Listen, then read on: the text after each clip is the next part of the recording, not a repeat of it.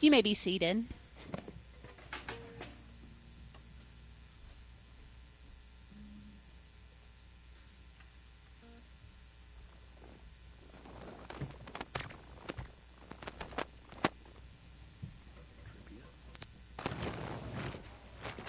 Good morning. It's good to see you guys this morning. If you have to Philippians chapter 4. Before I word this morning sent to us from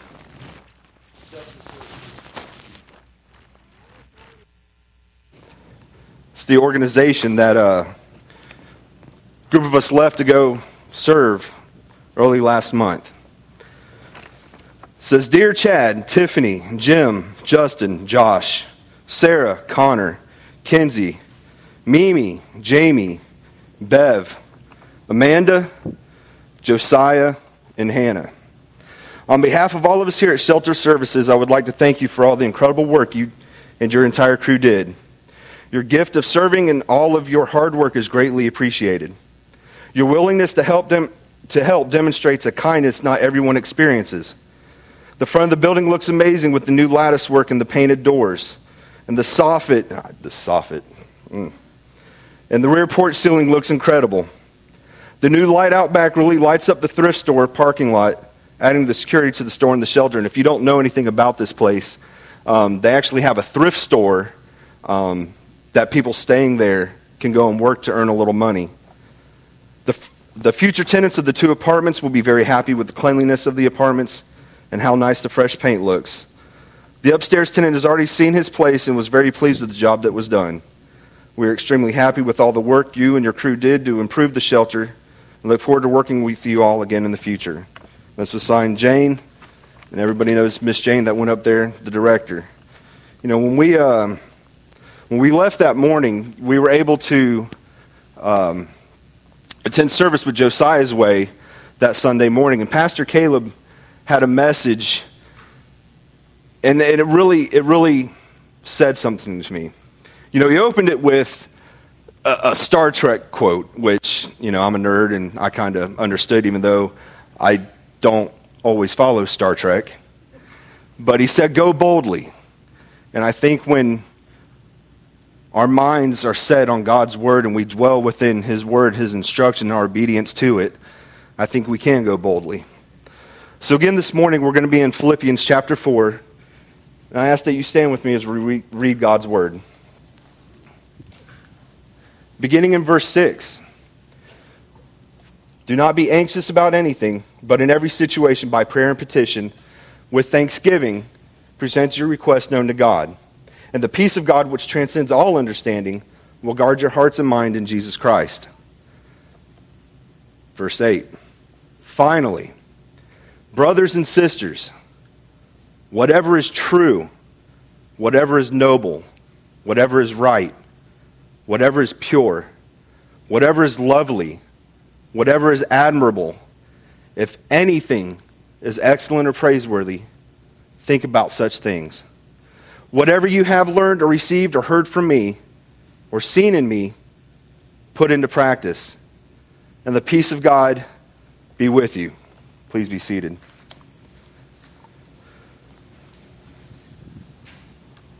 I shared this on Facebook a couple weeks ago, maybe longer than that, but there was a quote by Ralph Waldo, Ralph Waldo Emerson Sow a thought and you reap an action. Sow an action and you reap a habit. Sow a habit and you reap a character. Sow a character and you reap a destiny. You see, and I thought about that as I was reading through Philippians again. Paul used three different words to describe here in the beginning right praying. In everything, every situation, supplication and thanksgiving. Right praying involves all three. Whenever we find ourselves worrying, our first action ought to be to get alone and get with God. Adoration or worship is what is needed. And we must focus on the greatness of God and the majesty of God. We must realize that He alone is big enough to solve our problems, that He who created us will also sustain us. And I think too often when we go to the Lord in prayer, many times we go hastily so that our needs are immediately met. And our th- approach to the throne should always be with the deepest reverence of who He is. You know, supplication being a sincere sharing of our needs and our problems and what, or what troubles us. And again, with prayer, there's, there's no place for half heartedness. Supplication is not a matter of the fleshly, but a matter of spiritual intensity. And again, after adoration and supplication comes appreciation, giving thanks to God for the things He has blessed us with. And I'm not talking simply about material things, but everything. How often are we eager to ask, but slow to appreciate? So, right praying depends on the right kind of mind, and this is where we're going to be this morning. Paul counseled those in Philippi, beyond, and those of us here this morning to keep our minds focused on kingdom things and take everything to God in prayer. So, what do you think about? What do you focus on? I believe these verses provide a reminder or a connection in the Christian perspective between our actions and our thoughts, our thinking and our doing, between learning and living. Paul reminds us here how important our thoughts are. In verse 8, finally, brothers and sisters, whatever is true, whatever is noble, whatever is right, whatever is pure, whatever is lovely, whatever is admirable, if anything is excellent or praiseworthy, think about such things. And these verses are a reminder to us that we're not what we think we are, but what we think we are, what we dwell on. Certainly, our thoughts reveal more to us about our true characters than any other thing. And then it's when our actions follow our thinking that we give testimony to our thoughts. You know, we, we must understand that our thoughts are real and that our thoughts are, are very powerful. And here in chapter 4, Paul has issued a practical call to the church. He's called them to pray instead of worrying, that the peace of God guarding their hearts and their minds in Christ will not come back void. It will be the right thinking of the Christian as he or she follows the pattern of thought that's provided here for us in these verses. You see, a mind that's full of verse 8 will have little room for the anxiety that he speaks of before, nor for the kind of peace disrupting, joy destroying thoughts that is often the case when we train our minds to focus on that which God approves rather than think of focusing on things that he doesn't. You know, and I think back to earlier last month when we all met up here so early on a Saturday morning to pile in three cars and head up north to Pennsylvania, and we got a short way up 85. And I don't know if you've been on 85 lately, but the construction's been going on there since I think Eisenhower instituted the interstate system. But you get get right past Spartanburg, and you're heading towards Gaffney, and you know there's signs and you know imminent construction head, warning, you know traffic delays.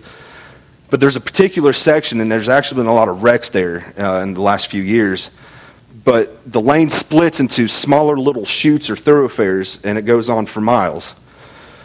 So we're sitting there in, you know, standstill traffic, you know, moving about five, meet, five feet every, you know, five minutes. So Josh is sitting in the passenger seat. I have Josh in the car with me, and I have Hannah and Kenzie and some of the other kids, Josiah, behind me. And Josh is all bundled up, has his hoodie over his head, closed up, oblivious to what's going on around him. And I'm balancing soda cans on his head. Now, the kids thought this was funny, but sounds familiar, right? Often we as Christians, instead of praying about things or taking action or standing up, we pull that hoodie over our head and we're oblivious to what's going on around us. But then those of us that were driving, we had to decide which lane were we going to go? Are we going to go around the construction? Are we going to try to take this little frontage road off the next exit? That's a reminder to us all that with our minds is what we establish, either the lanes or exits that we take and the actions we follow. Subtle reminders that as Christians, our approach is to establish thinking them based on what is excellent and praiseworthy. Which lane will we choose? Which exit will we take? The things of which God approves or the things that which the world holds us to? Are we going to take shortcuts? Are we going to take the path of least resistance? Are we going to stay in the lane He established for us? And Paul provides us a list here in this chapter of, of things we should keep our minds on, things we should focus on. The first of which with is truth. whatever is true. And I want you to think about the series Pastor Chad just finished last week on the armor of God. You know, it was Paul in Ephesians 6 that describes from the armor that they're to put on in Christian warfare. He says to have the belt of truth buckled around your waist. And he talked about, you know, a soldier in Paul's day had a leather girdle or a belt that they would tie it around their waist to protect themselves and carry the weapons of warfare, such as, you know, daggers or swords. But that belt also held his tunic together or held it up so it wouldn't get snagged in battle. The belt of truth in Christian armor is the foundation that holds everything else together. If you're not guided by truth, are not prayerful about the small things of your life, how do you suppose you're going to handle the big things? When we fail to wear the belt of truth, we make it impossible to benefit from the other aspects of the armor. And that truth that is found objectively in our Lord Jesus Christ, and that truth that is subjectively carried out obediently as believers and followers. And he says, whatever is noble, this means what is worthy of respect, what is honorable Others translations say whatever is honest. Paul is saying, I want you to be training your minds to think of that which is the opposite of the frivolous, selfish, or trivial things. This word suggests a seriousness about things. There are many things that are not respectable. You know, we as Christians aren't not supposed to spend time thinking about or dwelling or lingering our thoughts on these things. And simply putting things into perspective, professing believers will have no problem thinking seriously once the professing believer gets around to seriously thinking. The reason we see people who don't think seriously is because those people don't seriously think. I believe among the greatest problems in the modern church is the absence of thinking and prayerful consideration on all things amongst those who are professing Christians. I believe we're to be different than the world. We're not to be the kind of people who continuously fill our minds with junk and social media posts and TikTok videos or all the things that encompass or enslave secular society and their thoughts. We are to be thinking about, dwelling on truths that are only true, but noble, honorable, honest. And among those things, that which is right. This is talking about things that are more morally pure or undefiled when we're thinking along these lines, it will shape our choices, guide our choices. This is contrary to the kind of thinking that makes decisions on the basis of what is expedient, convenient, or provides momentary gratification. You know, and I can remember back 20 years, 50 pounds ago when I was in the Army. I would try to come home as often as I could because, I'll be honest, I got homesick, so any chance I got, I would I would, you know, immediately after formation on a Friday, I'd leave base and I'd, you know, head on I 40 West and come back to the mountains and totally disregard anything I had to get done over the weekend in preparation for Monday. But I remember when I would get back to base, right outside Fort Bragg, there would be signs along uh, Yadkin Road, actually, I can remember it now. You know, boot shines, $5, haircuts, $8, uniform pressing, $7. No credit, no problem. Come get that car you deserve. Countless gentlemen's clubs with just graphic and vulgar signage. And all these things were calling you simple, just momentary happiness, simplicity, or instant gratification. You know, the haircuts, the boot shines, the uniform pressing, that was helpful in a tight pinch. I mean, you know, I spent the weekend away. Instant credit, gentlemen's clubs, whole nother animal. But 20 years later, the world isn't much different. If anything, I believe it's gotten worse. And how are we going to make God honoring decisions unless we have our internal GPS set on the lane, on His lane, before we start? There's no telling where we might end up, and we talked about this in Sunday school this morning. Outside of Christ, we can do anything. And there's no telling where we might end up on the basis of how we feel in a moment, what fleshly need or selfish desire we want met. That's why it's important to choose the lane we're going to be in and the exit we're going to take as we go about life. It's like construction on the interstate. Our choices will affect us for the next five miles, possibly the next five hours, or if the Lord sees fit, the next 50 years, in eternity. It's not, I think about when, when how this distinguished Joseph from David. You know, when the temptation came, Joseph made a decision on the basis not of what he was wanting or, or, what was momentarily gratifying. You know, he was pursued by Potiphar's wife, and if you remember in Genesis 39, he said, How could I do such a wicked thing and sin against God? He didn't say, I don't think this would be a good idea. He didn't say, you know, this might be okay, but what if people found out? He said, How could I do such a wicked thing and sin against God? Joseph was thinking on the basis of, basis of what was right, and then he applied what was right to that situation, and he ran from that temptation. But we live in a society that's become used to making quick decisions on the basis of what is easy, what is self glorifying, what is self gratifying. We are called to stand out by making prayerful decisions on the basis of what is noble and what is God honoring. Paul says to Timothy in 1 uh, Timothy 5:22, keep yourself pure. You don't have to have a doctorate in theology to understand this because John spoke of this in 1 John 3. But we know that when Christ appears, we shall be like him, for we shall see him as he is. All who have this hope in him purify themselves just as he is pure. This comes down to simplistic levels for us. This is right here where we live our lives. Are we going to make a decision based on what we want? Or are we going to make a decision based on what we know is God honoring? Often I find people saying the temptation is too great. I ask, how much greater is your God? Maybe you're surrounded by people who don't think, of you, think as you do or believe as you do. This doesn't mean we pull the hood over our heads and oblivious to things around us or like an ostrich throw our heads in the sand and distract ourselves from what's going on. We simply need to focus on God honoring things that help us be the light in the world and remember the message of the cross is foolishness to those who perish. And that we're continually being sanctified by the Holy Spirit and pointing others towards Jesus Christ. And Paul says, whatever is lovely, whatever is admirable. The word here means which promotes brotherly love. It's the opposite of friction.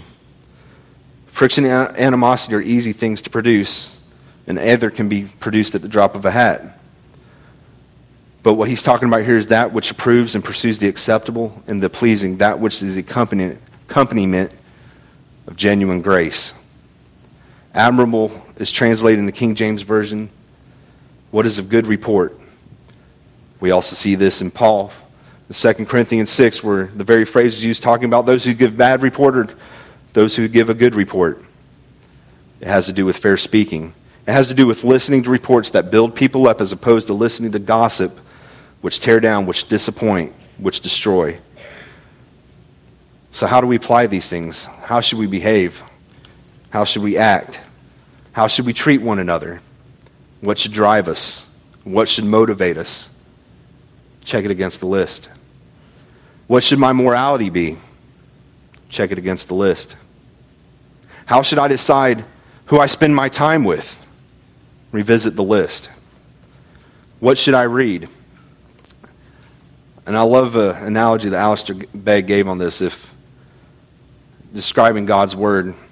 If we are like the sheep, and this is where we graze. His word is the fields. This is the grass to eat. Remember, it was also Paul who talked about it as God who works in us, both to will and to do for his good pleasure. If we're to know and enjoy the power of God at work within us, if we're to experience his peace upholding us and his presence securing us, then we must surround ourselves and our circumstances with prayer. And that's backing up to verse 6. Don't be anxious. Pray about everything. We must drill our minds in godly thinking, and we must submit our lives to the Word of God. What we learn, what we received, what we've heard, put it into practice. And there are times, there are various seasons of life that challenge us more than others. Different trials we each encounter. There are difficult days that seemingly overwhelm us all. And I don't mean to make a rash generalization here, but it is a strong observation. I find many times that what eludes professing believers are foundational things which each of us as Christians should know and act upon. Our circumstances are to be surrounded by prayer. Our minds are to be sharpened by the truth of God's word. And our lives are to be obedient to the instruction of Scripture. I find often that people's minds are neither sharpened by truth, their lives are not under the instruction of God's word, and they do not surround their circumstances with prayer. You see, we're to lift each other up and encourage one another in God's word. You know, what's the point of learning and reading all this if we don't live it, if we're not convicted by it? Whatever you have learned or received or heard from me or seen in me, put it into practice. And the peace of God be with you. These verbs here, these actions learned, received, heard, seen. If our minds are to correctly be fed, they need to be nourished by the teaching and the preaching and the example of the word lived out. You know, we should be diligent in our attendance when the word of God is being preached. You know, coming to church on a Sunday morning so that we can look, listen, learn, encourage, so that we can receive and so that we can properly equipped to go and put these things into practice. But it shouldn't just be an hour long thing that comes and goes once a week, forgotten about when we walk out those doors. You know, I don't know if you pay attention when you're leaving, but there is a sign. The upper left of that door says, Now entering the mission field. This is where we're equipped to go out into that world. Paul says, Whatever you've learned or received or heard from me, do it. Paul says, Follow me as I follow him. It's the words of Jesus in John 13, 15. I have set you an example that you should do as I have done for you. Very truly I tell you, no servant is greater than his master, nor is a messenger greater than the one who sent him. Now that you know these things, you will be blessed if you do them. He doesn't say, now you know these things, you're blessed. He says, now you know these things, you will be blessed if you do them. And I ask you this morning, what is your measuring stick? It's something we talked about in Sunday school this morning. It's amazing how everything just connects. What do you measure the things to make your decisions? You know, politicians use popularity polls that drive their campaigns. Filmmakers, they're not considered marketable unless their movies do well at the box office. You know, big companies will make decisions based on charts and graphs and a bunch of number crunchers looking at things. I, I don't understand profit and loss reports, but many people use popular opinions of their friends or social media influencers. Charts, opinions, people vary. God's word does not. Sometimes the source will change its mind concerning a topic. God's word is eternal. What do you use to decide? Do you go by the infallible Word of God? Or do you succumb to what others say or tell you to do? You know, I believe many people are living miserable lives because their minds are not focused or, or they're confused about what guidelines to use for their life decisions. But God gives us a measuring stick that is unchanging Jesus Christ. And we have his written word, and it is God breathed. And Timothy explains how valuable God's word is to us. All scripture is God breathed and useful for teaching, preaching, rebuking, correcting, and training in righteousness. It is helpful for teaching and instruct, instructing, reproof when someone has done something wrong, correction to restore someone to the right state, and training in righteousness, which the instruction whose aim is to increase virtue. So, what is your measuring stick? We can't separate outward actions from inward attitudes. There's lanes to be followed. We're to take the truth of God's word and we're to live it. And there's a promise to be discovered not only that the peace of God will guard and keep us, but the God of peace will be with us. Standing firm on, on his word and give ourselves obediently to his truth. Fill our minds with what is real as opposed to that which is worldly, phony, self gratifying, the serious rather than the frivolous, the right rather than the convenient, the loving, not the conflicting. You know, how do you measure yourself? Determine how you are doing. Do you measure yourself against the Word or against others? Do my internal convictions match my external life as observed by myself and others, and more importantly, God? We live in a culture that thinks truth is relative, truth is subjective, and there's no such thing as absolute truth. And those who attest to absolute truth are arrogant. Our righteousness is but filthy rags. But not only that do we believe that there is absolute truth, but that that truth is in the person of Jesus Christ. He who knew no sin became sin and died for those who are in him. Do you read? Rather, do you dwell on the Word of God? Are you continually implementing into your life the principles God has revealed to us in that Word? Paul balances four activities into two verses learned, received, heard, and seen. It is one thing to learn a truth, but quite another to receive it inwardly and make it a part of our inner selves. As Warren Wiersbe would say, facts in the head are not enough. We must also have truth in the heart. In Paul's ministry, he was not only taught the word, but also lived it so that his listeners, his brothers and sisters, could see the truth in his life, Jesus in his life. Paul's example ought to be our example. Dwell in the word, receive it, hear it, do it, be obedient.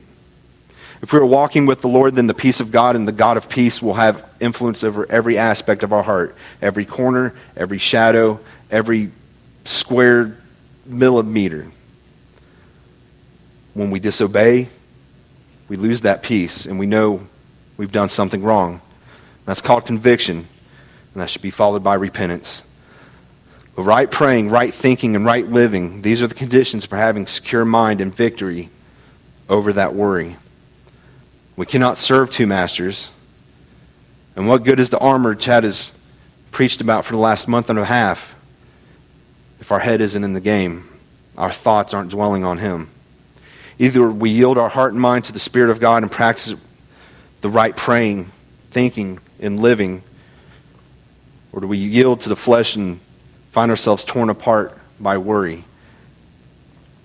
And I'm going to invite the band to come back up to the stage, but I ask.